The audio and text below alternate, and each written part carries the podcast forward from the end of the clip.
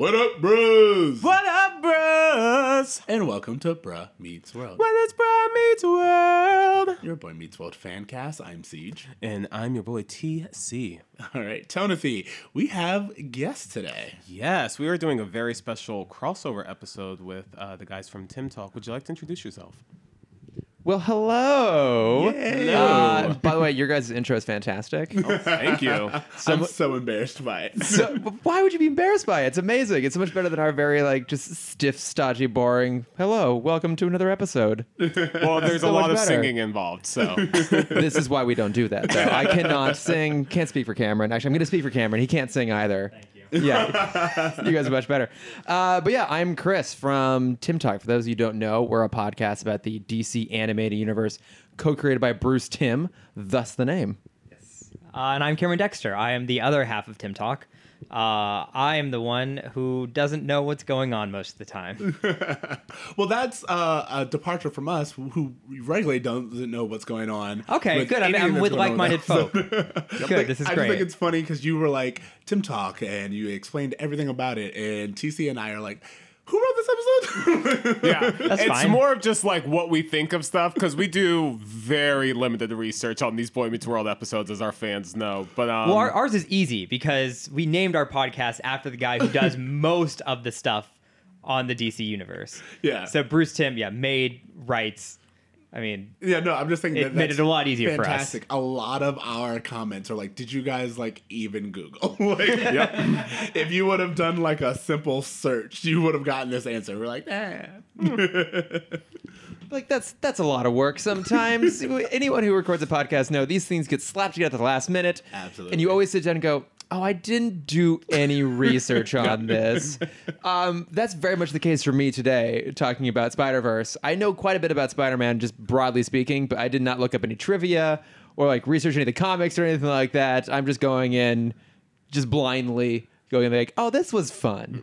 I have some movie trivia, but like Oh. that's, that's pretty much. So um, I will say that Chris kind of brought up what this episode is about. We're doing this crossover episode because we wanted to talk about Into the Spider Verse. Spitterman, into the Spitterman into the Spitterverse. Spitterman. Yes. which I just want to say, just throwing out there, maybe my favorite animated film I've seen in a very long time. oh, I'm gonna hand off to Cameron for that. I, I mean, we we've talked ad, ad nauseum about this already on our podcast. Uh, I adore this movie so much. It it it it's such a revolution for animation. And Absolutely. seeing it just the. I mean, we, we've had a blend of of kind of 3D and 2D since the 90s. I mean, Tarzan was kind of the first major film to to bring in 3D animation with 2D laid on top of it. But this film brings it to such another level where it's it's creative, it's unique, it's so just it's just beautiful. It- it's a work of art. Is an act like that's definitely the word because rewatching it, I was like this. Like just scenes feel like like any still, or if you pause the movie at any point in time, it could be like a masterpiece that you would throw on your wall. Oh yeah, it's it's an art piece. Like, have you guys tried to pitch this movie to people who aren't comic book oh, fans? Hundred percent. I've tried so hard. I'm just like, look, I know this is not your thing. I know you're not into cartoons or Spider Man or dimension hopping or whatever thing you want to talk about. But like, from a visual perspective, nothing's ever been made like this before. Go see it for that alone. Like, it's Yes. groundbreaking. I, I, I I was thinking of it as like a celebration of animation, like where you have Oh, I all like these that, yeah. different kinds of animation that are so beautifully um, kind of mixed together in these really untraditional ways, but in in a way that makes sense with the story. It doesn't feel like anything's just thrown in there just because. It all feels very organic. Um, and I just I, I remember me and Siege when we were watching it afterwards, we were like, you could pause any part of this movie and it would be a beautiful screensaver. Um, my screensaver is actually now several versions. I, like I have several different computers, like a work computer, and all. Like they're all um, just rips of this movie. So, like, whi- which, are they like specific characters? Which points Um, did you go it for? it's Miles Morales. Okay. Um, and it's just like him in different poses. I but I searched a long time for like scenes because the most famous one is the one they even use on the poster where it's like the upside down version of like him jumping uh, off the skyscraper and there's the city line, but Yeah. it's like reversed and it's just it's a beautiful, there beautiful. so shot. that that was actually taken from another short uh whi- which it has a similar look Uh-huh. but it's all 2d Um, and I, I don't remember the name of the short exactly, but it came out around 2014. It's a minute long, um, and it's about like having the strength to to lift the earth. And it's a guy uh, on top of a building, and he does a handstand, but they flip the canvas so it looks instead of him pushing up, it's the world moving up and him staying stationary. That's and fa- that- it- that's it's cool to see that come like into film because that's just some small no name who might have actually like gotten a job because of that and it worked on the film. Yeah. You know, I did not know that. And when I saw the image of him kind of falling and New York being upside down, I thought it was more of a hey, this is a different version of Spider-Man than you know. Like we're actually turning Spider-Man on its head and giving you something different. I didn't realize that it had this like unique origin, but however I interpreted it, I feel like was like gave me a better understanding of what they were going to do with the movie. Absolutely. I think it's really interesting because I feel like you're constantly being reminded that this is a different interpretation. This isn't your of daddy's Spider-Man. Yeah, this isn't your daddy's Spider. Man. Well, what's funny Your is s- Spider Man is old, divorced, fat. exactly. I love how they bring that character in, uh, Peter B. Parker, because he is your dad, Spider Man. He's everything that we've known, um, and like almost immediately, I think I realized in the first half of the movie, he goes. Um, I'm Spider Man and I'm the only one, and immediately they transition into Miles, and you get like this different vibe, this different rhythm, um, and yeah, I really, really enjoyed it. Also worth noting, the the first Spider-Man we meet is basically in it through none of the rest of the movie, which is Yeah. like I, I guess he's just normally Peter Parker. I, I was listening to their podcast; they kept referring to him as Peter A. Parker in contrast to Peter B. Parker. Uh, but also Chris Pine, perfect, ca- perfect A hundred casting for that. So I was going to talk about that because talking about little trivia bits, Chris Mm-hmm. Pine rounds out all the Chris's as being a superhero. This is uh, true. on a Marvel property because each other one of the famous Chris has been a superhero besides Pine. what about Walken? Wait, I He's a like Christopher. Walken. He's a Christopher. It's different. he is a Christopher. All which is right, all very, right, very right, big all difference. right. well, we're waiting for that Chris Rock superhero movie. oh yeah, well yeah, Chris O'Donnell. That's true. We got that. I would love All to see who, wait, who could admit- who could Chris Rock be? Ooh. Chris Rock. Uh, oh my god. Yeah, that's a good, a good one. I mean, maybe Blankman in the '90s, but we've passed this time. I'm just gonna go on a crazy limb. I'd love to see Chris Rock as Lex Luthor. Ooh. You know, you look, look, look, you. The whole room was at ooh. I could I'm see him be just yeah. like the just like the meanest Plastic Man. Do you guys know Plastic Man? I do, be- Okay. but only through your podcast and Chris. Okay. That's the one reason why. yeah. I could see him being thrown into like a Black Panther cameo. Like, Oh, absolutely. Like nothing. Like I honestly, there's not a single superhero that I, I would identify with Chris Rock. But if we're talking animation and his voice talent, that's a completely different situation. Yeah, but now I'm What's thinking a of like zebra? you, like you really, you really just like uh changed it. Like, what's the one um Batman the animated series one with the puppet? Oh yeah, Scarface and the Ventriloquist. Yeah, I could just see that. I could see, I could see him doing that. That would be the most like foul mouthed Scarface ever, and I would love it. I think that would make it so much more entertaining. Like they, DC has got so weird in their movies. I'm like, just embrace it now. Like, I'm go gonna like, really imagine weird. if they did that. You'd be like, I am so surprised, but I definitely want to see where this. but I'm down for it. How do we feel about the Riddler? He's got kind of the physique for a Riddler. He could be Just- just- Sure. Yeah. Yeah. definitely. because because he like the meaner version of Riddler is is Creeper, Mm-hmm. uh, but he doesn't have like the the movement of a Creeper. yeah. I would imagine him being in some kind of new interpretation of the Riddler, but Mm-hmm. more of like Suicide Squad si- like situation, more than like uh, Christopher Nolan. Yeah, yeah. So so similar to how they uh, oh god, what- uh, uh, Assault on Arkham, where Riddler Oh. was kind of playing a back like a background character. Sure, sure, sure. I think I think he could be there. Where he, he's just there to taunt everyone and just ha- make them feel like shit the I'm whole time they're there. Really, really enjoying this idea of like Chris Rock. As Chris Rock's people. Yeah. I hope you're listening because we're giving you tons of gold. And so I think to, to tie it back to Marvel, if we had to cast him somewhere there, Professor X. yes. Really? Ooh. I don't know. I just think it'd be entertaining. just a completely different version. We, we've done we've done Patrick Stewart. Let's do something entirely different. Also, I don't know, like, I don't know that many Marvel characters. I'm like, ah, let's just pick what the people If recognize. we're doing going back to Marvel, let's go to the ones that I have like a handful some of knowledge of. Yeah. I mean, it, talking about Black Panther, I think it'd just be hilarious if he was just Chris Rock, and, and like like T'Challa is is trying to learn about other cultures to like to, to help out more, and he's like, "Who is this comedian? Can we get him here?" Yeah, he, he's like T'Challa's tour guide through the United States. Yeah. I'm loving this idea. I'm so down for it. to to back to your point about Peter A. Parker, Mm-hmm. um, the, a question I had throughout the movie was: Is this supposed to be the Tobey Maguire Spider-Man? No. And I I realized that wasn't the case because I actually found an article where the directors were asked flat out about this, and according to io9.gizmodo.com, Love, I love IO9. One of my uh, faves. Miller basically told them that like you know they all everything was kind of thrown on the table and discussed but really every spider-man could exist in their own universe in this multi-universe so yes there is a universe where peter parker is tobey maguire and there's a universe where um, you know tom holland is, is tobey and so forth and so forth Well, I mean, even at the end of Venom, it says in another universe, Yeah. which means Venom technically could connect to the Spider Verse. Right. You're gonna have to hold your disdain for Venom while we talk Bite, about. bite your tongue. uh, yeah, i and- just hope that in that other universe topher grace is venom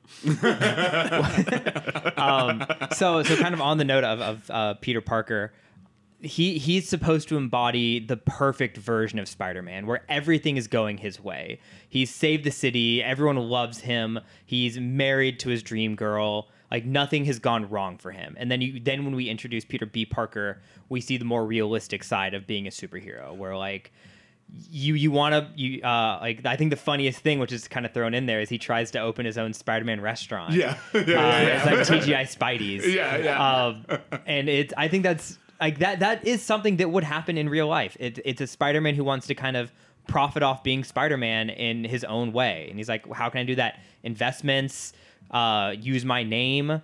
Yeah. Uh, and all of that kind of failing him. Yeah. And it's yeah. What I really lo- uh, noticed during the second watch was, um, especially in this alternate universe, as you said, it's I our generation loves realism, and you have this one where he was like, "Yeah, so I was working out," and it just kind of like shows him, and he was like, "I was doing crunches, and I was handling it really well," and it just shows him like crying in the shower. Yeah. and I don't know what it is about our generation, but we're like, "Yes, we can relate to. Well, it could be like uh, one of the I think the best things about this movie is this theme of like anyone can be a superhero, including those people with dad bods. Yeah, now exactly. there's finally the dad bod superhero. Not everyone can be Chris Hemsworth ripped. exactly." As Chris uh, Pratt always likes to remind us. Yes.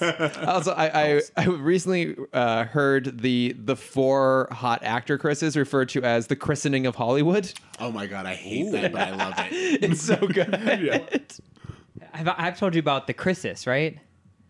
No. there's there's a, a fake movie going on on or there's a fake movie script going around on the internet called the Crisis, where it's the four Chris's uh, in a crisis, directed by Chris Nolan, my god. uh, where uh, I've never where Chris more. Walken is the main villain, and there, there was there was one other there's one other Chris in there, but it's all just like it's a whole cast I of, of both on screen and production. This is just Chris. I love it. in it. production Well, hey, you just It's like grab, Boy One, Chris Roy.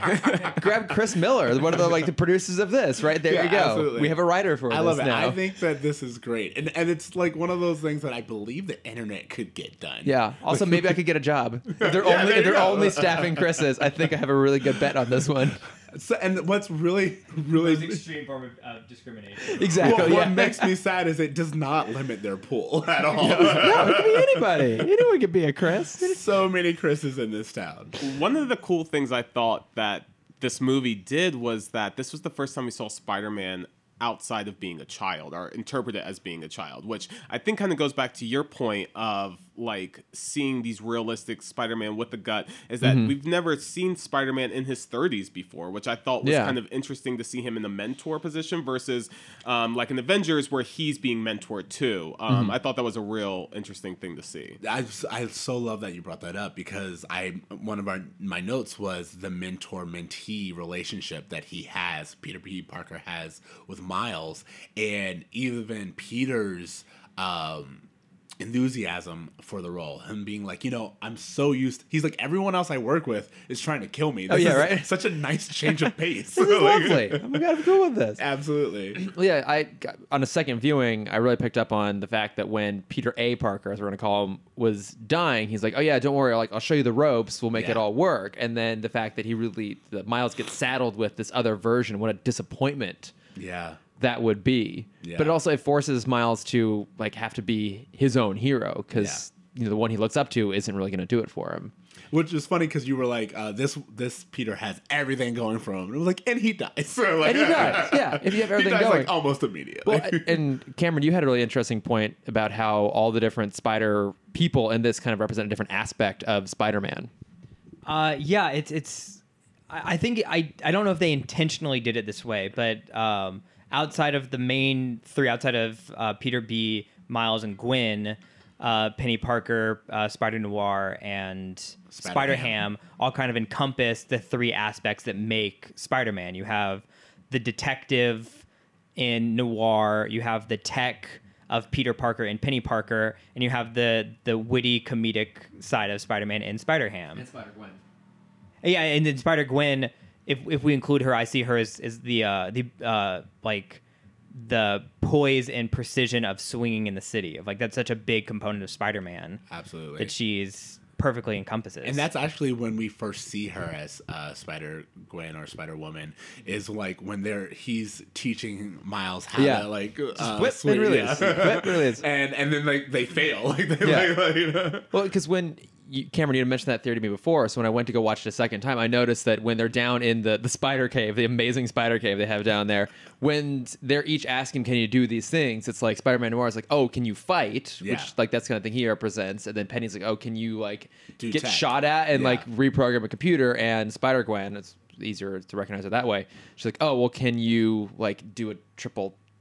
Lutz, I think, is on ice. I don't know how these things work. I'm not a gymnast. I'm not an athlete at all. You Nick- not? I'm a reader. Nick Cage has a great line there where he goes, uh, "Can you close yourself off to the moral ambiguity yeah. of your violent actions or something like that?" I was good. telling Siege, I was like, you know what? Upon second viewing, I think Nick Cage has funnier lines than John Mulaney. I think John Mulaney's delivery is much funnier, but Nick Cage has great one-liners throughout the film. And we talked about this, and I think that's because I said comedy is like the divergence from expectations. So Spider Ham, like the concept in itself is funny, and every like the little bits of like this animated Looney Tunes type thing in this world is hilarious, and they constantly play on that.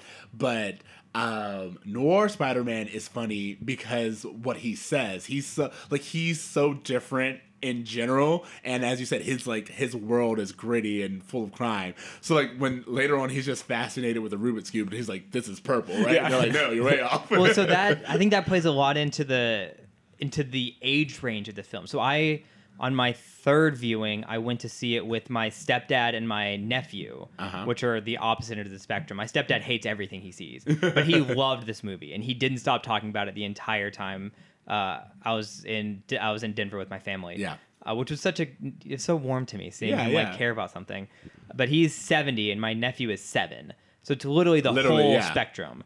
And and it's that it's that exact point. It's we can connect to Peter B. Parker and and Spider Noir, but then when Spider Ham comes on, my nephew was just cracking up the whole time because like he got those jokes. Yeah. it's it's the Simpsons layering where you have the kid joke layered into the adult joke, so everyone can enjoy it. Yeah. absolutely Uh, can we talk a little bit about Miles Morales? Yes, let's do this.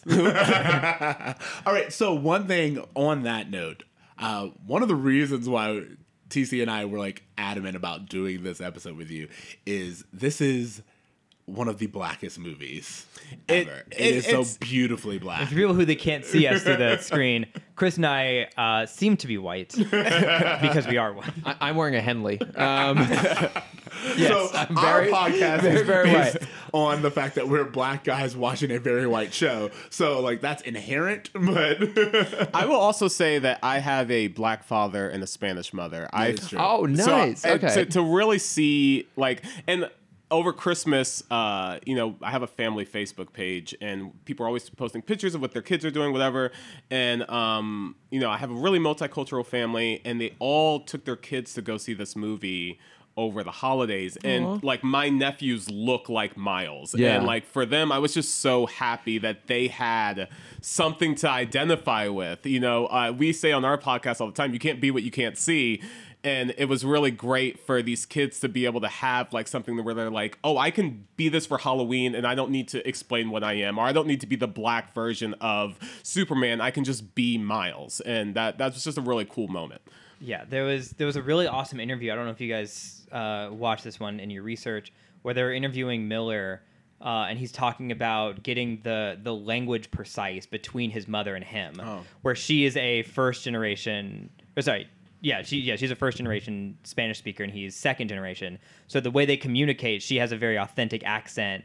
Where his is very an, an Americanized accent, where he slips into English a lot more than she does. Yeah. and she speaks Spanish pretty much the entire film yeah, for the most part, she does, Mm-hmm. and with Um, no subtitles. So I thought was such a great. I and they, they even like I talked love about that. Yeah, Um, and what's it's again talking about this being a very black movie. Uh, a lot of the things are even subtle cues. Like there's uh, TC and I talked about this. There's this uh, reaction. It's a facial reaction, um, and like when you're black, a lot of your communication skills are in fact like through face and all, it's nonverbal cues. And there's a facial reaction when um, Peter B. Parker is like trying to negotiate or telling uh, Miles that he can't do something, and Miles just like looks away, and he like it's something I was like, it's so authentically black. It's like just such a thing that you know a person of color had to be in the room in order to even express that that's what you would do. Uh, and I was just gonna say too that he was the most realistic kid yes. period but realistic kid of color that I have seen even in live action films in a very very long time his demeanor the way he talked his look he looked like an actual kid he didn't look like you know if they were doing a live action version of this with like Jaden Smith as Spider-Man like it just it wouldn't oh, have boy. had that universal appeal I think that this one had Yeah, because he is very authentically a kid. Like he he has that perfect level of awkwardness. Like he's trying so hard to be cool, but it's not working. So he just just feels really kind of awkward. And we, we were talking movie recently about the movie Eighth Grade. Oh yeah, like the, the shoulder touch, right? He tries so hard to be cool and messing it up, and just like even his kind of inner monologue, and especially the opening when it's that's paired with like the the text on screen, all the thoughts that he was like, why why am I saying this so loud right now? It's like that weird sort of inner monologue that you know you especially had at that age. It's, it's uh, felt exactly very very authentic. I actually, I'm glad you brought up eighth grade because I actually thought about that when that scene where he's like, he just had pulled out Gwen's hair and he's walking through the hallway. And he's like, everyone knows. And I actually thought about that scene in eighth grade where she's walking out to the pool party. Oh, it had, yeah. had a very similar, just like everyone's thinking about this, which is such a middle schooler, like everyone's thinking about me and what I've done kind of concept. Exactly. Well, so a little um, thing that I think is really important again, and it's very much an adult joke, but Spider-Man is very often uh, a story about puberty. It's about Yeah. you know your body changing in a radical way, and you're thrust with all this responsibility. But kind of like an adult joke hidden in that is when he gets his hand stuck in Gwen's hair, uh, hairy palms. He has this. hairy Oh my God, I didn't that he just looks down even- on right after his first interaction Wow. with Gwen. And it's like it's a little it's a small adult joke that again you have to like know what Harry palms means. That's like oh right there. Oh My God, did not even Yeah, think about. I didn't even think about the fact they snuck in a fantastic subtle masturbation joke right there, Absolutely. and that just makes me that much. But happier. again, Holy right shit. after that is when he has this, oh, everyone knows. He has like this guilt trip and he's like running through, everyone knows what I've done. Everyone can see it. Why am Yeah. I sweating? And, and no one, everyone knows that you are looking weird because you're reacting to Yeah. something that no one else can see. Yeah, because you're externally reacting to your own inner monologue, and everyone's looking at you like, "What is this kid Yeah. doing? What is going on here?"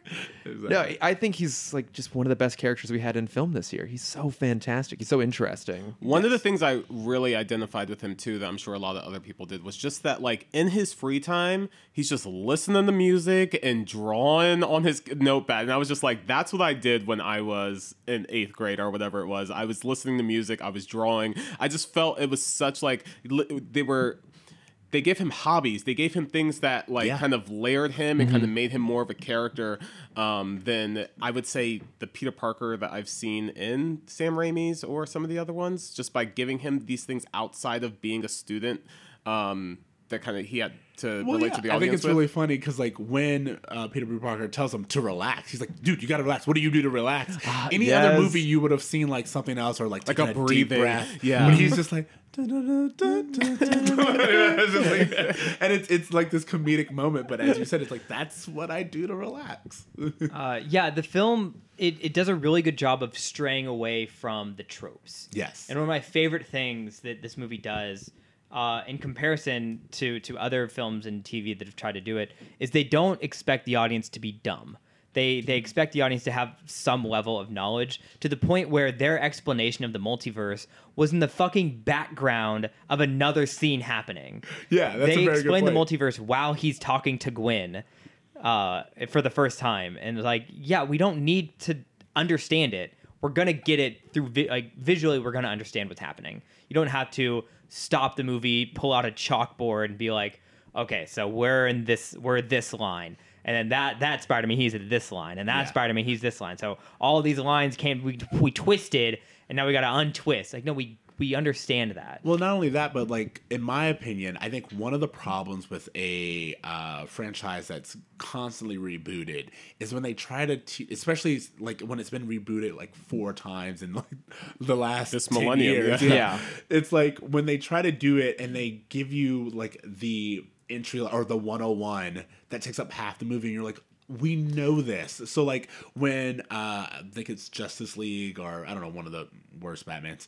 Uh, when they're like they do the whole um Batman movie parents dying Oh, scene. that You're would be uh, Batman v. Superman: colon Dawn of Justice Exactly. when Thomas and Martha Wayne yet again get their faces shot. Like she literally got her face shot. It was And we're like, what is happening? We know this. So this movie does it differently because I remembered very poignantly being like, "Oh, we're skipping over the whole Uncle Ben scene. I don't need that. I know this." That was my main complaint with Amazing Spider-Man, the first one that came out, was that I was like, oh, I had seen the first half of this movie in a way more interesting way ten years ago. Yes. Yeah. With wrestlers. Yeah. Which always makes it more interesting.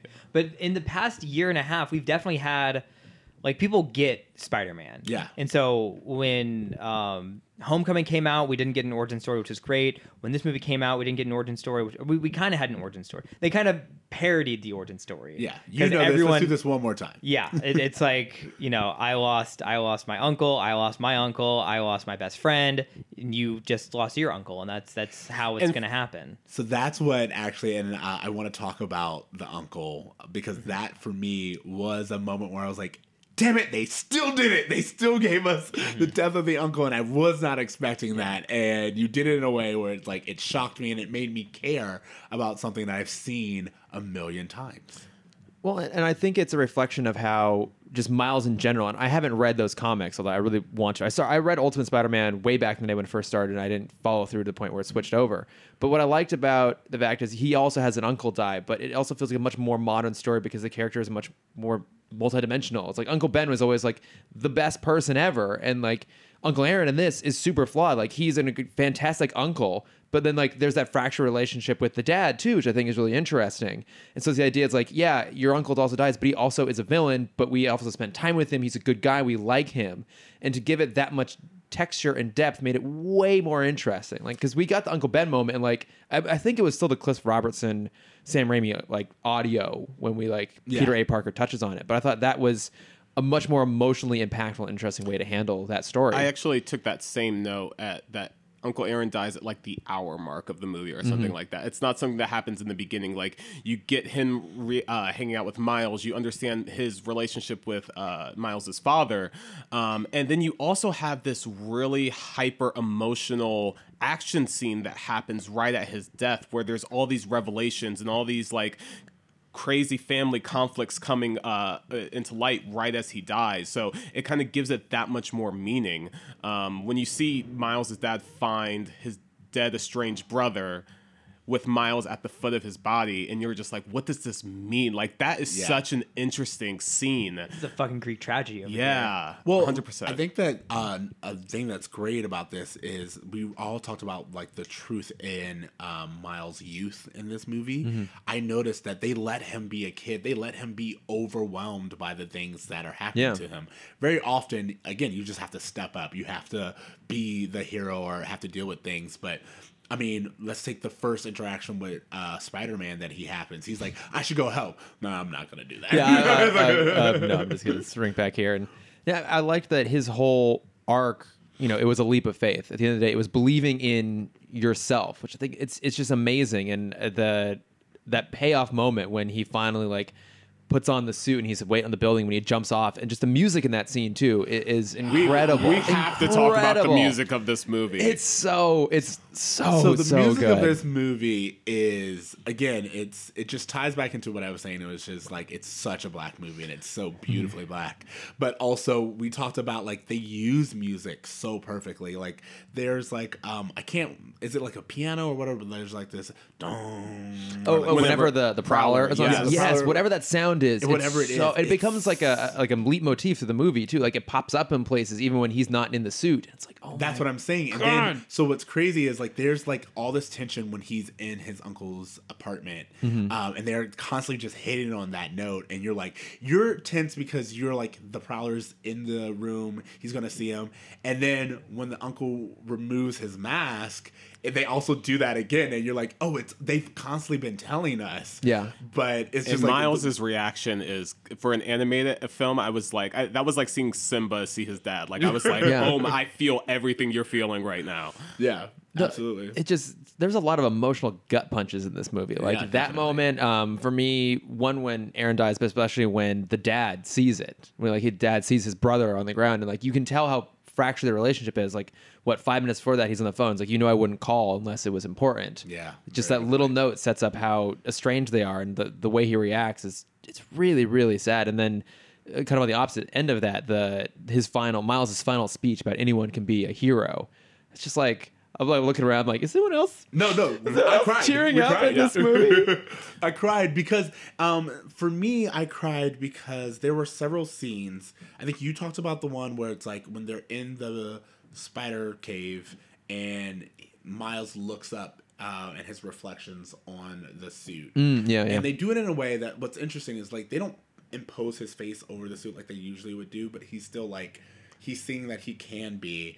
And then the at the end when he's like what I took away from it, and I was like, they're literally telling you this. This is a superhero movie that's saying you're not limited by the, I don't know, expectations of Superman is white and Batman is white. You know all this other stuff. Like every other character. Yeah, like every other character. It's like a, a woman can be uh, Gwen. You know, it's like females can be Asians can be like anyone can be Pigs, can yes, be- yes. anyone can be Spider-Man, and it literally made my heart swell because it's like a, as TC said, to actually see that on film, to actually see something say, no, literally, even you can have a part of this lore, made me feel special, and it Yeah. it Can, I, can I just rewind real fast? That moment where he looks up and he sees the reflection of his face on the Spider-Man costume, I couldn't help but notice that the animation made him look a lot like Donald Glover, and I don't know if that was intentional or Oh, not. interesting. But in the reflection, I was like, his face looks just like Donald in that in that that quick moment, which Well, they is a do- throwback for to Donald for Spider-Man for Um, Amazing when Spider-Man. we first, a little bit of trivia, when we first meet uh, Uncle Aaron, Community is playing, and it's the episode. Is it? where- Yeah, Really? It's the episode What? where Donald Oh my Glover God. wears the spider T-shirt. I did not realize that. I did not recognize that. I mean, it goes to show how many really fun little Easter eggs are Oh, thrown in there. My, my personal favorite is when Gwen lands in Times Square. In the background, there's a poster for uh, Clone College. Yes. because Cl- I loved Clone High in high school. like that was like that was my friends I. That was our show. Like I will still throw out Clone High references. No one gets them, but I'm gonna stand behind them. So I keep bringing this up, but it's really important. Times Square is such an important uh, location in this movie because what it shows you is in this multiverse or in this version of the universe, um,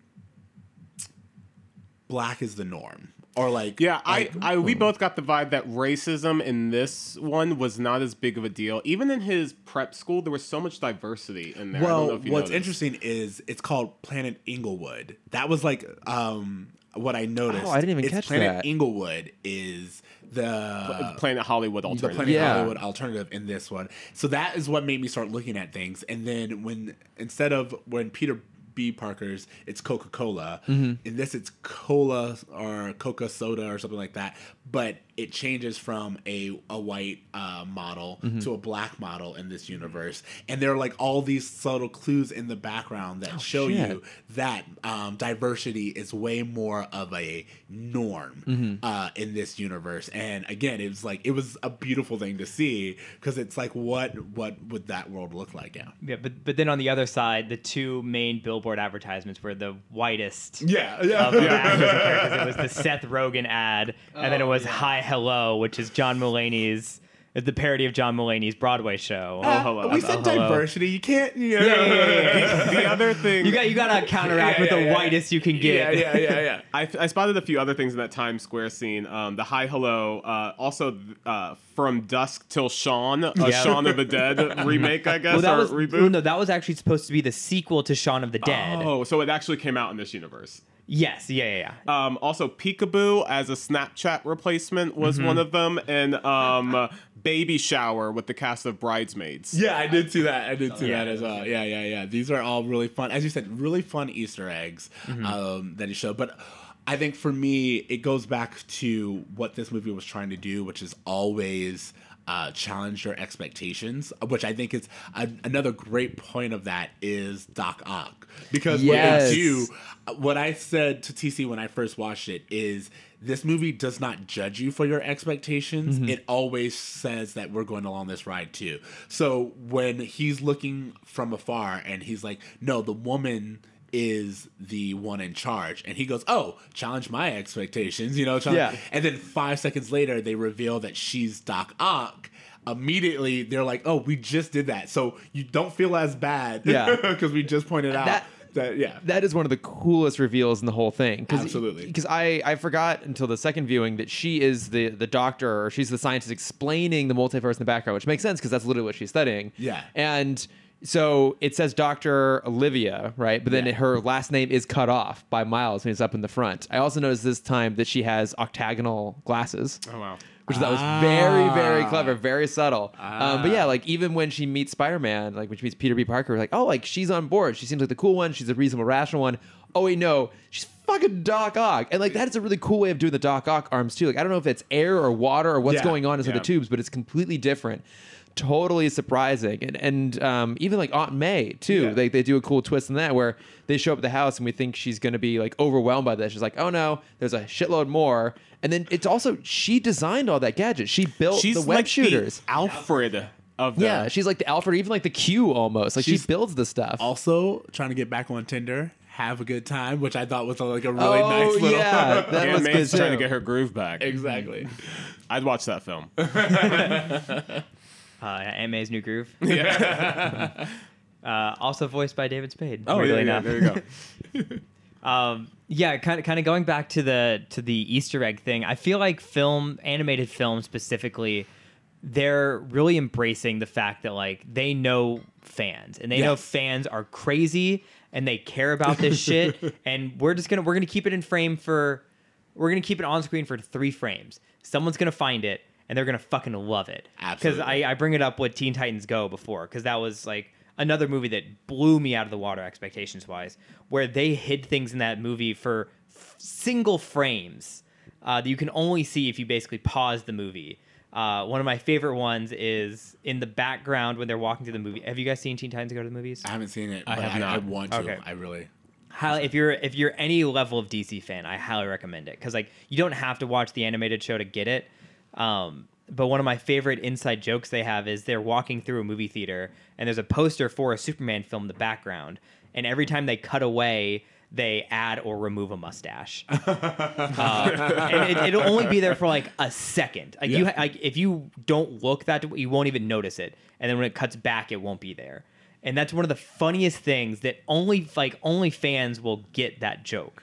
So what's interesting for me is that I felt that way about Brooklyn in this movie. Mm-hmm. Like having lived in Brooklyn, uh, has anyone else lived in New York or? Nope. I will say that. So one of the things, uh, my best friend Umit and I, we were watching it together when TC and I watched it, and he was like, "Dude, do you notice they have green cabs? And there is green cabs are specific to Brooklyn. Really? Yellow cabs are Manhattan, green cabs are Brooklyn. Oh, that's and it was like awesome. the detail that they have in this. Like I remember like trying to look for locations and then rem- remembering that it's an animated movie. Right. But like it's they do it so well that in this city everything is so realistic. Um, And Miles is also mad proud to be from Brooklyn. Like he's Oh, constantly throwing out Brooklyn. Like when when Uncle Aaron takes him to that spot for the first time, he's like Brooklyn. yeah, absolutely. Bound, like throwing Biggie up in the background. Like yeah, but I'm just saying, yeah. like Brooklyn, Brooklyn does have like its own identity, and like it actually makes sense for like the Miles character. But to see New York done in that way, there's so many times where like New York is done, and you ask yourself like who like. Who goes from here to there? Like you know, there's no res- real respect given to the location, and in this movie, you could tell that whoever did this absolutely understood and loved Brooklyn. Well, it's a it's a thing that Chris and I bring up constantly with film, in that you don't have to make it. A fi- I mean, it, to be fair, this is like a, a global destruction kind of thing. Yeah. But it, you don't need your fucking giant blue light in the sky that's going to destroy New York. It doesn't have to be that generic every time. You can tell these small stories and keep them in uh, in in a, what's the what's the word when you're writing a TV script and you stay in one location bottle episode. Bottle Bottle, episode, yeah. episode. You can keep it in a bottle, Yeah. and it still works so well. I mean, Ant Man One did that very well, where there was no global threat. Yeah. Um, and then this. Is, Well, I think the, yeah, if you make uh, characters that the audience cares about, and you make damage to like a, a danger to those characters, then it'll be a good film. Like that's just just make yeah, you characters you that are you as the audience member still feel the same amount of threat and danger when it's when it's one character you care about as opposed to an entire city. Like I don't fucking care about cities blowing up. I'm so desensitized to seeing things, seeing cities blow up that like it. I don't I don't feel it anymore. That desensitized they even hit on in the movie, which I love. Is when Peter B. Parker is like they're infiltrating um, the office, and he's just like, "It's always the end of the world." They're, Look, I would guarantee you, he's gonna be like, "You have 24 have hours. 24 hours. You have 24 hours." See, I told you. And it's just like it's like this hitting on the nose of, as you said, both being desensitized to like, oh, it's always the end of the world, but also we've all seen these superhero movies where like everything's always at stake. There's always a clock. And to that point, the way that this movie makes it not that is by making the central uh, hero and villain's main goal be family.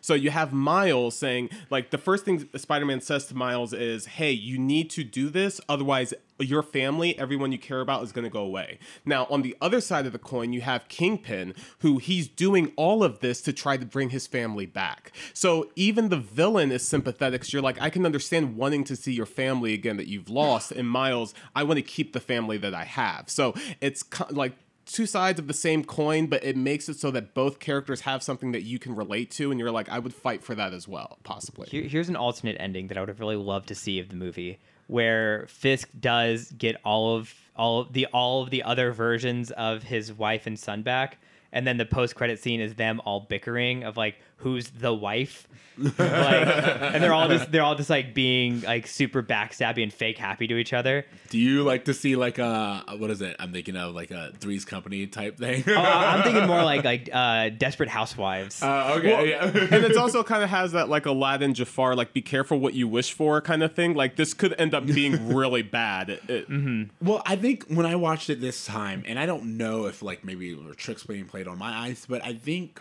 there are different versions of that family. Like I think Oh, I yeah, saw there like, are. Yeah, yeah. a blonde version. And it's like, oh wow, it's really they really are. They never lose sight that this is a multi-dimensional grab. So it's like you're not getting this um, mother and daughter from another one that he's trying to pull forward and that's what's no it's like you're trying to pull multiple. Yeah, it's not the same. It's not his exact same wife and child he's getting back. It's another version of them. And I think on that point, I am very sad we did not get a pig version. yes. Uh, although technically it wouldn't be a pig, it would be a spider version because Yeah, Spider yeah. Ham was a spider bitten by a radioactive pig. Yeah, yeah. It's Okay, a very so- important point that needs to be brought up. to this point, and I was really hoping that you guys would be able to help me out with this because I know Spider Man in the sense that I've seen the Sam Raimi films. Mm-hmm. Um, I saw Avengers, like I've seen the, that stuff, a little bit of the animated series from the 90s. But there was a lot of questions I had as far as like, um, this spider that bites Miles, is this the same spider that bites Peter A. Parker? Is this a different spider? How, what is this? A different one. It's like think- uh, go ahead. Yeah, I think it's a different one. I, I listened to uh, an interview with Lord and Miller, um, the Empire podcast. They do like their spoiler specials and always bring in creatives. They interview them, and they were saying that that is a different one. And I think that actually I think came from a different universe too. Oh, did it? Because what I noticed the second time around is that when we first see the spider, it glitches, so it doesn't right. belong oh, there Oh, wow. either. So now I think Peter Peter A. Parker, as we'll call him, I think he was bit by an Alchemax spider. I think they all were, but I think that one came from somewhere else, which also explains why Miles has different powers Yeah. than in the other Spider-Man we see. Because like whatever version, whatever universe that one came from has like the invisibility and has the I guess like the venom touch, the venom shock or whatever. What What was interesting about uh, that scene, which again, talking about suppressing expectations, is it's always a big moment when Oh, yeah, Spider-Man yeah. is bit. And for him, it's like he's bit, and like there's like this huge thing, and Miles just like. like he just like it up. taps it and he like walk, goes about his life. You know, it's like Yeah. What was usually like this moment, and it's like he's changed, and it was just like, oh yeah, Yeah, whatever. you, you, you know what I call on my second viewing is that Uncle Aaron probably knew of that place because of what was going no, on. absolutely. right? He says yeah. Yeah. he says I did a job. Yeah, I did an engineering job. Yeah, here exactly. I- so again, talking about it, it's beautiful because we also see. For me, it's always interesting to sh- um, see certain things, certain certain representation. Uncle Aaron is a genius. Like I'm not gonna lie, you kind of write him off as someone who's probably like a drug dealer or something like that mm-hmm. when you first see him because like he has his cell phone he's like i gotta go and it's like all these things but when you really find out what he's doing he's uh an en- engineering or a technical genius Yeah. he has like this other uh part of him that you just didn't give credit to and i think again setting you up for certain expectations and then changing them What are his abilities, the Prowler? That was another question I I, had. I don't know. I I don't really know much that much about that character. So I, I knew going in that Miles' uncle was a villain. I knew that I was waiting for that reveal. I don't know if you guys knew that going. I did in. not know that. Okay, So so, it was like it it was, was a a genuine twist. Yeah. Okay.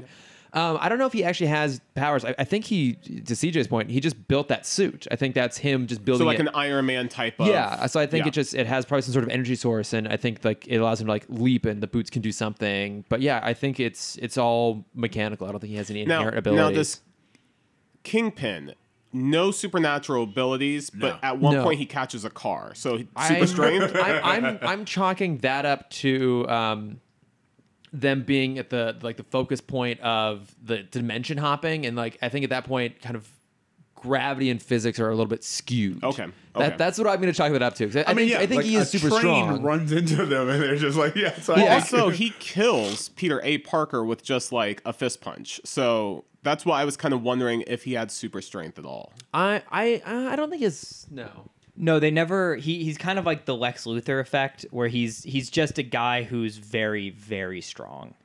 Uh, where He's, he's the Suge Knight of. yes, he, No, it- honestly, he exactly joke, is. Yes, but he's actually supposed to be the Suge Knight, so yeah. kind of Have you guys sense. have you guys played the Spider-Man game yet? no, the PS4 game. That's another one that I wanted to bring up, where they just completely jump over the origin story. You you're you jump in that game where you've been Spider-Man for years, where like it's already you're you're kind of the spe- the Peter B. Parker Spider-Man, where you're at the stage where it's like ruining your relationship with Mary Jane. Uh, I was gonna Serious laugh at it. stuff It's to like, throw in the what is game. it? What Yeah. is it? Is it ice or is it bread? I think it's bread. Where it's just like that little scene where he's just like, "I should have always tried to give you bread." Yeah, that- she's like, "What?" what are you talking about? Yeah. Um, but uh, but yeah, in the in the game, wait, for I forgot where I was going with this. What were we talking about a second ago? No super strength. No super. Yeah. So Kingpin. Yeah, they they usually portray him as just kind of this this kind of hulking figure. Yeah. Exa- yeah. Just the Suge Knight. This hulking figure that is is just kind of a. Connected.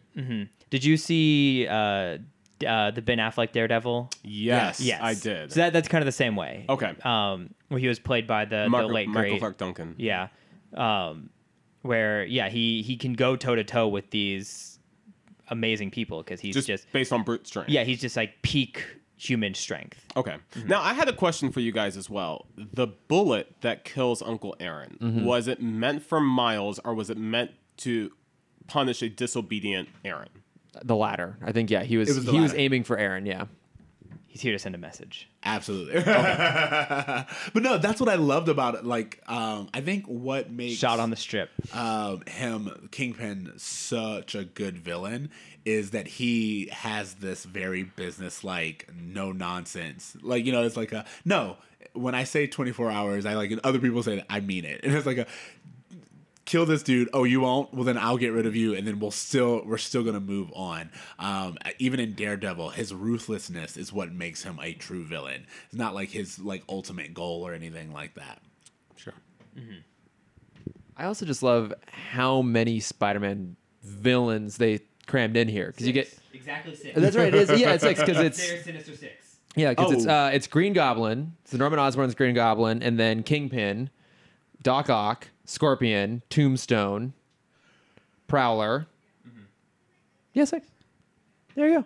That's amazing. Um, That's so good. I mean, I, again, to your point, Cameron, about how this it takes its audience seriously. That like you don't need to explain everything. We just just know all these people exist. You get the basic concept of all of it, and just go and have fun It with kind it. Kind of takes the same approach that the Batman Lego movie yeah, did of just kind of like we all know this, so we're just gonna make a joke of it. Yeah. Um, but through those jokes, they're almost like they're giving you um, I, I like like clever exposition. I think through the jokes. Absolutely. Well, I also I just think about um Infinity War and how same thing. Infinity War was like whether you know the history or not.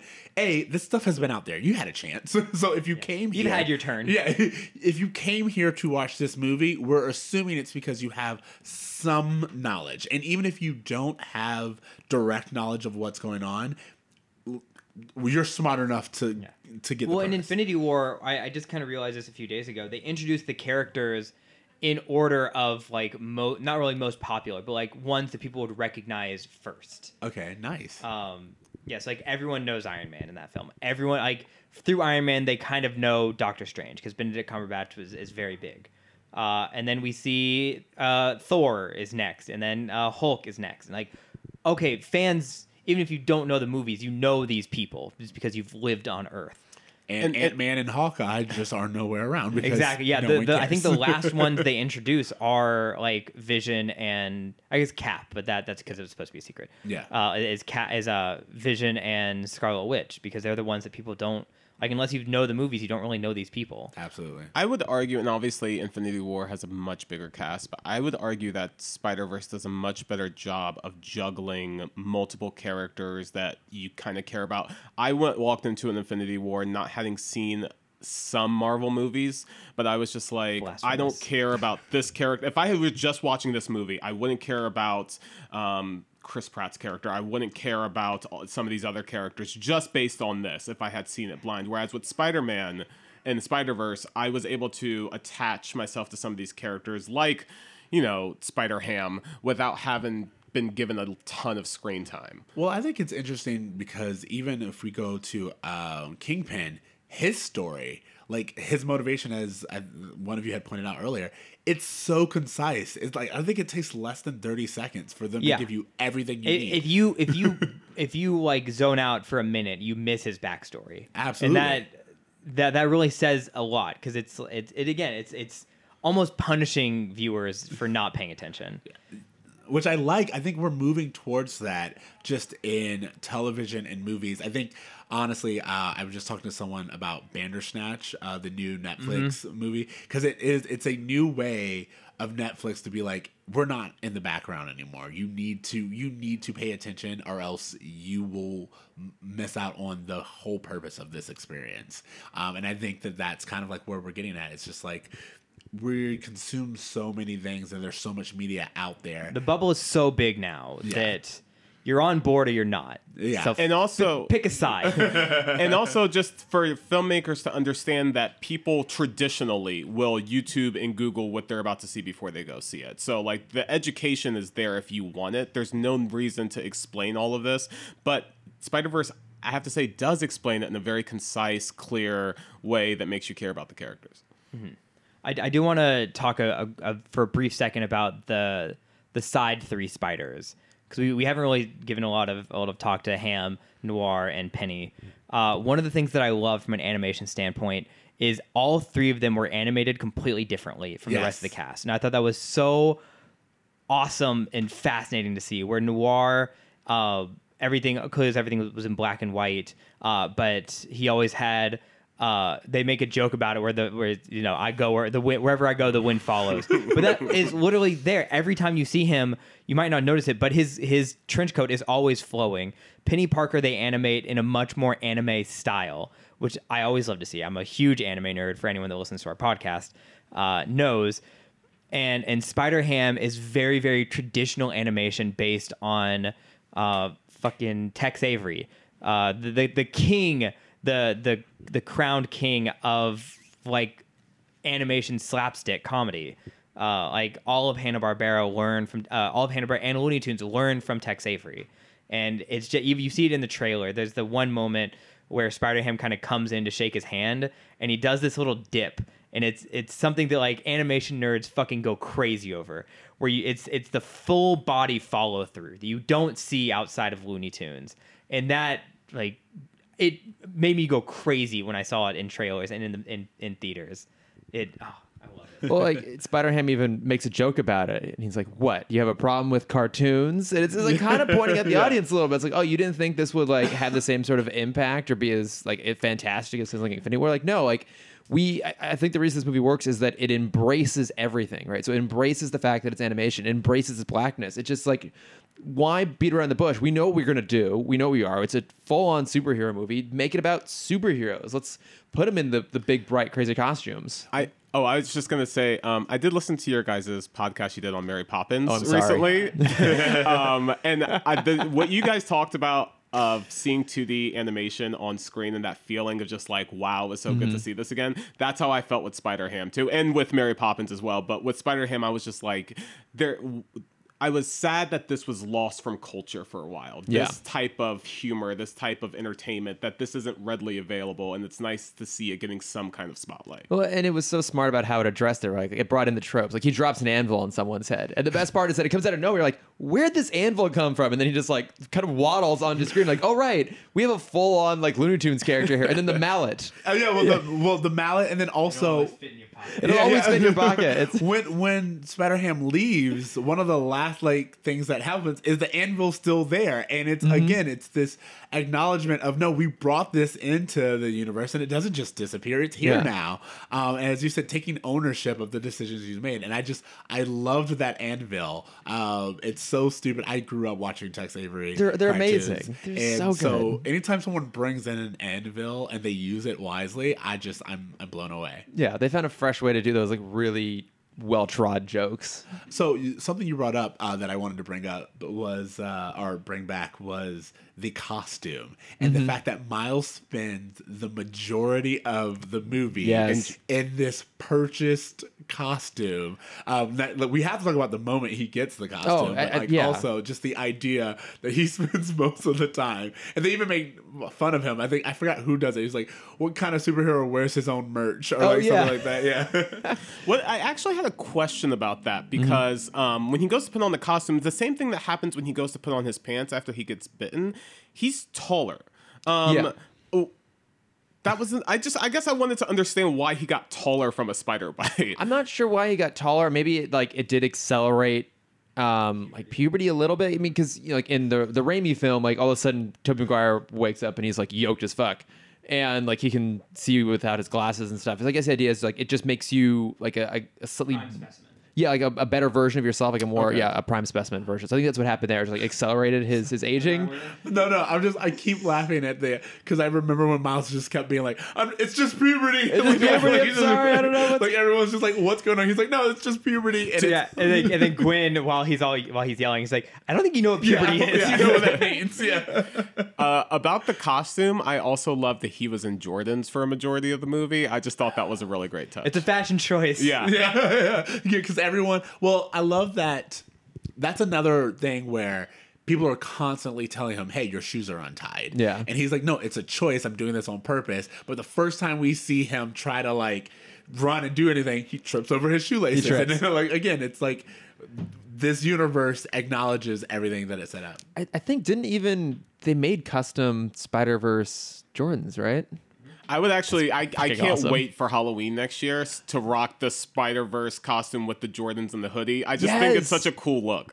I mean, I think that's been one of the best things about what's been happening in terms of like huge uh, summer blockbusters and pop culture is uh, we were talking about earlier is now people who didn't have those heroes before have them like to, to this day if i'm at disneyland i see little girls dressed up as like rey or captain phasma or something it makes us so happy and like now people have miles they have black Yeah. panther and like they have wonder woman it's just like it's like thank god like Aquaman. but even Aquaman, yeah. but even I know those from- kids with epic beards finally have a hero to dress exactly. up as. They have someone to look up The to. so- finally. notorious thirteen-year-olds with the heavy beard. yeah, it's gonna look great. Where was their costume? No, um, it's actually what I thought was interesting is this movie alone gives you so many Spider-Man. All of choose. them. Like you, you can have your entire family can go as a different Spider-Man, and That is 100% going Oh to be the group God. costumes at Halloween. That's gonna be- It's the, it's gonna the be We're the. Spider Verse guys. Comic-Con. Yeah, because I always I always can tell like who who's gonna be big by what's the Comic Con costume. Yeah. but that whole save it for Comic Con joke that they Yes. have in What's Comic-Con? Yeah, yeah, yeah. I forgot what it was, but he goes save it for Comic Con, and it's just like, eh, Here's how a- many Spider-Man Oh, yeah, are how many- there? Is yeah, what yeah, he yeah. says. Here's another question I have, and again, there's just very like mild understanding of Spider-Man's universe. Did comics coexist with Peter Parker as Spider-Man the way they do with Miles to the point where like he was being Spider-Man, but there was also comics of Spider-Man that existed in the same world? So so that was actually a very smut a fun well, fun very small Easter egg where there's another Spider-Man that you said the name of and I forgot. It's like Todd something. Ben Reilly. Ben Reilly.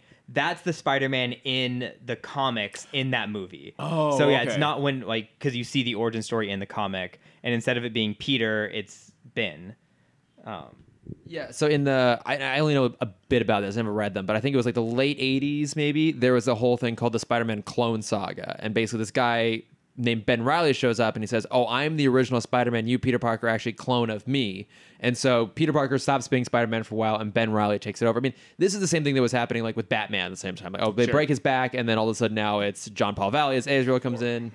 What? there's four Batman. There's four Batman. Yeah, there's so Well, many Batman. yeah, when S- Superman died, we had a lot of yeah, yeah, clones, yeah, exactly. The four Superman come in. It's kind of the same concept, but basically, which we would not have gotten Shaquille O'Neal Steel from without. Are, you- are you are you guys I- not familiar with I, I Steel? know of it. I, I saw it as a kid. I saw it as a kid. I have not revisited it in a long time. I love. Like, I believe it's only available on VHS. I'm sure it is, but that's the only way to watch it. It's the best way to watch it. I've always loved Steel, though. I, I, that's a fantastic character. But uh, but yeah, so in in Spider Verse, the comics, I, I guess it's someone made stories about Spider Man, but it's just not referred to as Peter Sure, Parker. So sure. someone just made those comics and called him Ben Reilly instead. So so I, I know you guys have a heart out out of this. I want to Yeah. I want to try and wrap it up really quick, and I want to ask a very open ended question for the for the last couple minutes. Um, what do you want to see come out of this movie now? It's like we have this amazing movie, everyone's loving it, it's making decent amount of money. Where do you want to see film culture go from here? I'll start. Um, I was actually really hoping that the final credits sequence would be uh, Miles crossing universes into the current MCU. Um, somehow, some way, and getting Miles like a live action interpretation, like ha- the popularity of him somehow merging in because you have uh, Donald Glover as Uncle Aaron in the MCU already. So I just thought that would have been an interesting twist, and obviously that's still a possibility.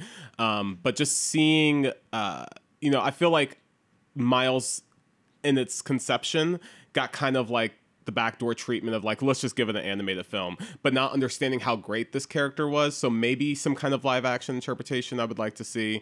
Um, if not that i would love to see more unique ways to do animation going forward separate from spider-man. Just the way this was done as an animated film was gorgeous and i would love to see more of that. That's what I was gonna say. I was gonna say that um, what I would like to see is this embracing of um, diversity and, and understanding that diversity isn't just like a, a thing to get people in. It's not like 3D. it's like, and we did it as a black cast. You know, it's like, what would that be like? Which, to be fair, I kind of feel is being done in some ways uh, with certain movies. They're like remaking it, but they're like, but what if a black woman was, you know, instead of. Are you thinking of the remake of What Women Want called What Men Want? Which I was thinking of the remake of Big called Little. exactly? oh yeah, I just watched the trailer Yeah, for that. Exactly. Which uh, don't get me wrong, I'm gonna go see Little. Yeah, Sure. I love all the actors in that movie. Like Yeah. they're all But hilarious. the difference is, I would love this idea of like taking these characters who are maybe in this universe or maybe doing their, own, but it's a different story and it's completely embracing. Yeah, we don't need oh, the Wiz. We don't need just a black interpretation of the same Yeah. story. We need just unique stories, and I feel like we got a very, especially uh, amongst the brother and the dad. I mean. Uh, Uncle Aaron and uh, Miles's father. I just felt like there was a lot of really unique storylines um, that were I, I grabbed you that maybe wouldn't exist otherwise. Absolutely. So I think that's really good because it, it increases the representation as we talked about. Which then- amazing black role models in that movie with his dad, like Absolutely. uh, fantastic. Absolutely. Uh, though that's what I talked about. Uncle Aaron has a he's a smart guy. I mean, Yeah. like he's not someone who we, uh, you know, he's. But it also, at the end of the day, he chooses family overall. You know, Yeah. like at the very end, it's, it's an But act of heroism that His father cost his is uh, a cop. Jefferson's a, a cop, and then his mother is a nurse. So it's like these are people who have jobs that are contributing. You know what I mean? Jefferson gives a beautiful monologue to Miles when he's tied up in the room. Oh my god, yeah. Oh my another, God. talk another emotional Again, gut punch yeah, scene. just like a, such a moment. Um, but then also, as TC had said, taking chances, Mm. um, taking chance, like the animation in the yeah, Yeah. the animation in this. It, I just I cannot say enough. Uh, so so fun little fact about this. I don't know if you guys saw this in your research. Uh, they they went instead of going to a film studio, they went to a design team to get the look of this film. It took them a year to get 10 seconds of this kind of animation done. Oh, wow. Uh, so it, the film took a little over two years to make, and so half of that time was for 10 seconds, and just to just to get this specific look nailed.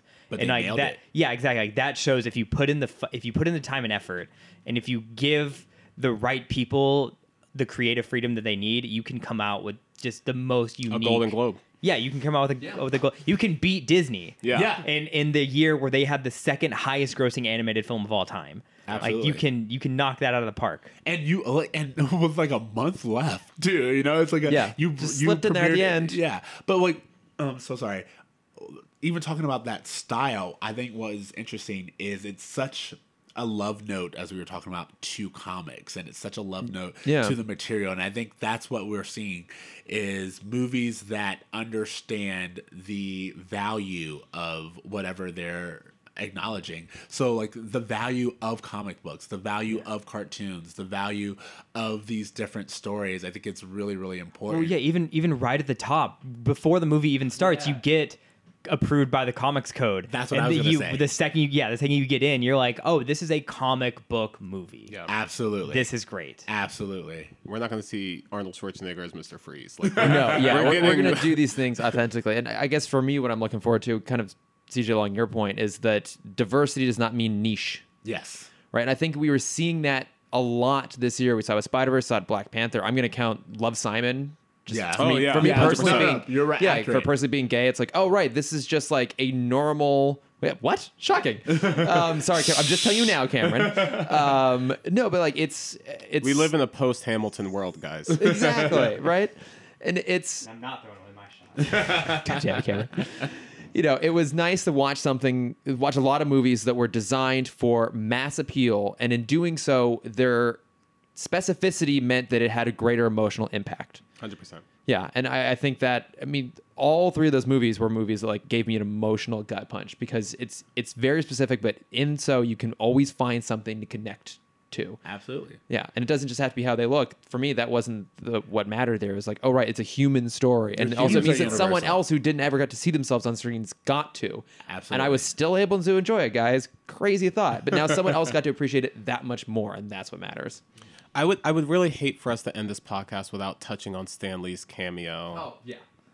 Um, Well, well, let Cameron Yeah, yeah, answer the sorry, question sorry, first. sorry. and Oh, let's get I that. oh gosh, I didn't have an answer to that. That was a Oh, question for you well, all. so you just set it up. Yeah. I was kind I- of hoping I, I- could fall into the background. I, I do I do want to throw in this my one last idea of post credit scene. If they could have shoehorned in one more, I would have loved after all of this had happened if it was just ten seconds where Miles went back and his dad was watching over him as he peeled off all of his stickers. yeah, Because like, because they set that up, and I wanted I wanted like after he becomes this hero, he still has Yeah. to do the work. well, I mean, like they do kind of hint at that when he goes, "I put a sticker where my father won't Yeah. be able to tell Yeah, me to take yeah, it yeah. down." So like they do acknowledge that, but you're right. I would that I definitely want that scene now. of Mm-hmm. Just Miles going around taking off all the little. I, I do want to say too that I did see an article saying that there's some talks about creating a Spider Verse television series, so we might dive Yeah. a little further into that world. I heard something about a TV series. There's talks about a sequel that would Mm-hmm. focus on Miles and Gwen. There's talk about a, a spin off that would be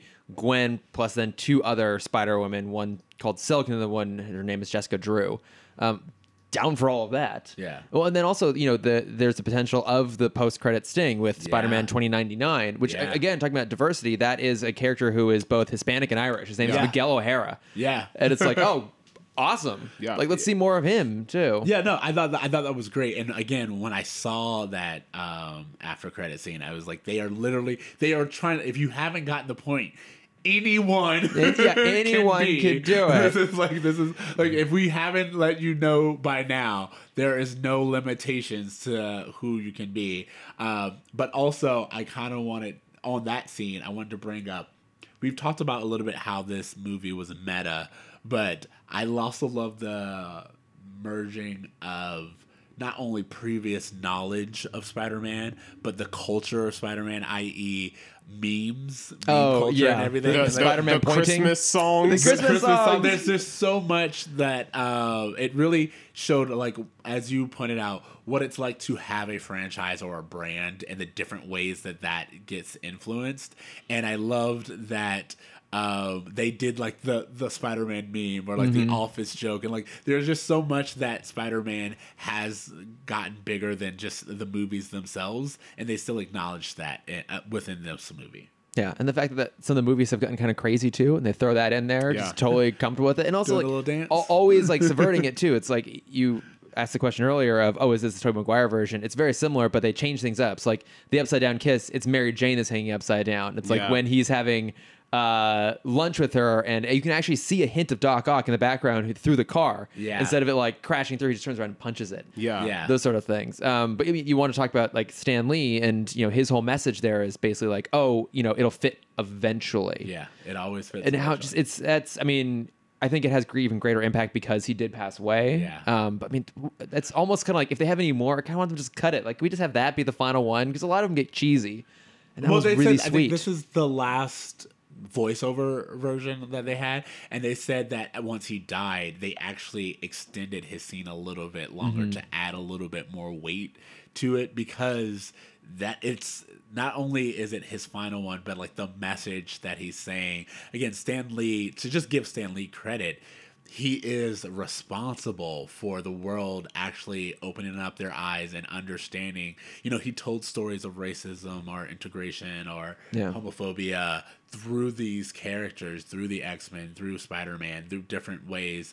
Um, and again, so many people were able to connect and learn lessons. And so to have his final uh, voiceover, at least appearance, being something so integral, which is anyone can be the hero, anyone can wear this suit. Um, it's about owning up to the responsibility of it. I think was just absolutely beautiful, and then to do so and then hit it with a joke, Yeah, yeah. which No is so Stan Lee. yeah, I, I, that's probably his best, or certainly one of his best cameos across the whole thing. Yeah. Absolutely. So. All right. So, anyone else? We got to wrap this up. Yeah, I think we can wrap it up. All right, so I mean, pretty much, you guys. Is there anything uh, to take your words? Is there anything you want to plug, or is there anything that? Oh Um, I don't know if I have anything to, to plug. Yeah, but to plug necessary, I guess we can plug ourselves if you'll forget the expression. Um, yeah, so we, You we did ha- tell us you were gay earlier. That's So- true. Yeah. Hey, why not? I mean, where do you think bat plugs came from? we actually had someone on Twitter recently ask us, "Is that just a joke off butt plugs?" I'm like, yes, we are children. we did that. Um, but yeah, I mean, so our podcast, Timm Talk, is Timm with two M's. Uh, you know, it's all about basically 20, 25 year old DC Comics cartoons. But we, we talk about a lot of other stuff along the way too. Like you said, we just did an episode of Mary Poppins. We do all kinds of stuff. Um, and you can find us on iTunes and Spotify. And then if you want to subs- subscribe, and then if you want to just follow our accounts, we're at Timm Talk Pod on Facebook, Twitter, Instagram, and Gmail. You can tell I've recited this a lot. um, I'm personally at Lordifer on Twitter and Instagram, and then I have another podcast because you know who, you need more of them always uh, called Gay Forward, where I'm being slowly taught how to be a better gay by our friend Jonathan. Yeah. um, and we have a few episodes out on that. Most people don't know it does come with lessons. It does, yeah, exactly. No one gave me the goddamn manual. Uh, it did yours didn't come. No, it, it never, it never showed up. You got to switch your address. I think that's what it Uh, was. It that's went to the wrong address. It was a whole You got to problem. do. You got to use the Amazon Prime. You gotta, two day shipping. Damn it. See, if someone gave me the manual, I'd know these things. Um, but yeah, so we are, uh, yeah, Gate Forward Pod on some of the things and Gate Forward on other things. I forget that I don't actually recite that one at the end, Yeah. but you'll find it out there. It's fun. So Uh, for for regular plugs, um, Young Justice season three just started on DC Universe. It's fantastic for anyone that loved the original franchise. It's just more of what you enjoy.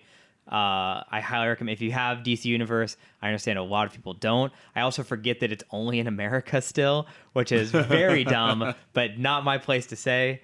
Uh, if you want to, yeah, yeah, I'm also part of Timm Talk, as we've said at the top and in the middle and now at the end. Uh, if you want to find my stuff, I am I, I do art. I'm an animator. I, if you want to see that stuff, you can find that on my art page, uh, Cameron.dexter on Instagram and only Instagram because I only care about Instagram. Uh, and if you want to see my face, it's at Cameron Cameron Dexter underscore adventures. That one, right? Yeah. she did it. Yes. All right, so um, I'll wrap us up uh, by saying thank you for listening to Bro Meets World. Remember, you can find us on Spotify, Apple Pod, uh, iTunes, Stitcher, all of the places. Um, you can follow us on Twitter, Facebook, and all of the places at Bro Meets World, or email us at bromeetsworld at gmail.com. You can find me on Twitter at Extra Siege. That's X T R A C E E J, Tonothy. You can find me on Instagram at a braver me at dot braver dot me. Um, you can also find me in theaters next week, probably being disappointed by Glass. Hey, hey.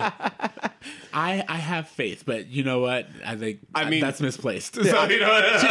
to, to steal uh, leap of faith. leap of Leap faith. yes, leap of faith. Have a leap of faith. Maybe it'll be okay. I'm hoping so. I'm really, I really am. To, to steal from another podcast I love, uh, every day is Christmas Eve when it comes to movies. You don't know what you're going to get. Ooh, who said that? It's the Empire podcast. Oh, I'm here for it. Yeah, I yeah, love it's that. fantastic. Love But you that. know, sometimes the gift is socks. so be prepared.